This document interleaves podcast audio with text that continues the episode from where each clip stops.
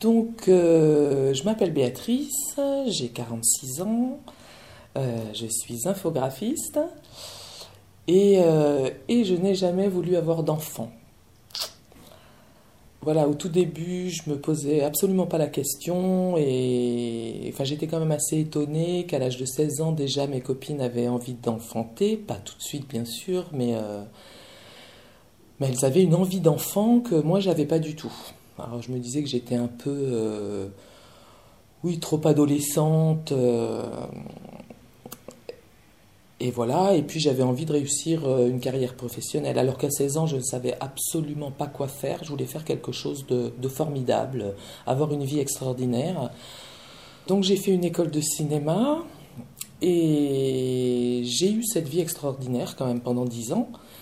Plus tard, plus tard, je me suis quand même posé la question je suis quand même quelqu'un, j'aime les enfants. Euh,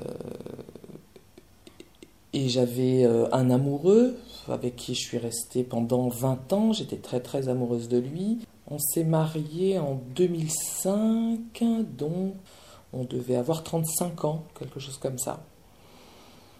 Et hum, donc oui, je me suis posé la question de, du pourquoi je ne voulais pas. J'ai parce que euh, j'ai une, grande famille, euh, toutes euh, sont des mamans, toutes mes tantes, ma maman elle-même adore les enfants, ont été des, des mères exemplaires.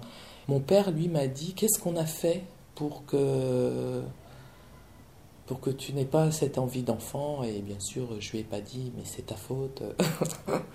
mais hum, voilà, il m'a dit, bon, c'est ton choix. Ma maman institutrice, mon papa artisan carreleur, qui avaient leur maison, qui ont eu deux enfants dès qu'ils se sont mariés, euh, très très stable. Euh, je voulais absolument pas que ce voilà refaire euh, ce schéma de la maman au fourneau parce que mon père euh, c'était alors il travaillait énormément mais il était les pieds sous la table. Ma mère travaillait mais elle s'occupait des enfants elle était derrière les fourneaux. Euh, enfin voilà elle s'occupait de nous. Mon père s'est jamais vraiment occupé de nous. Il n'était pas très affectueux. Enfin bref.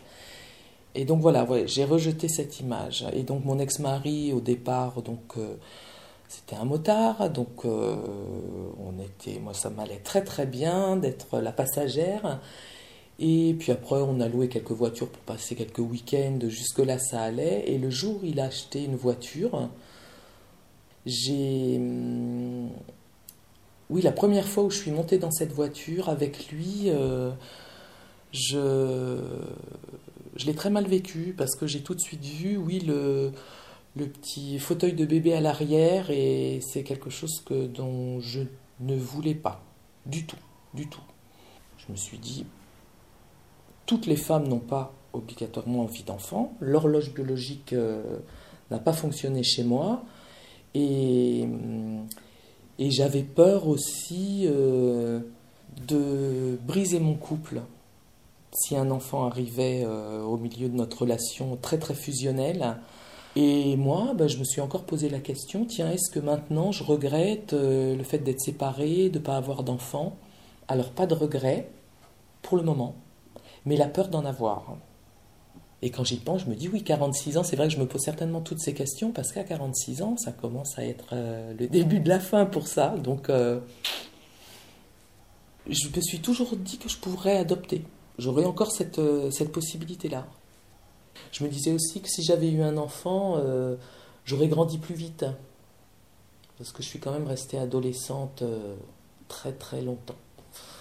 Donc, euh, donc voilà.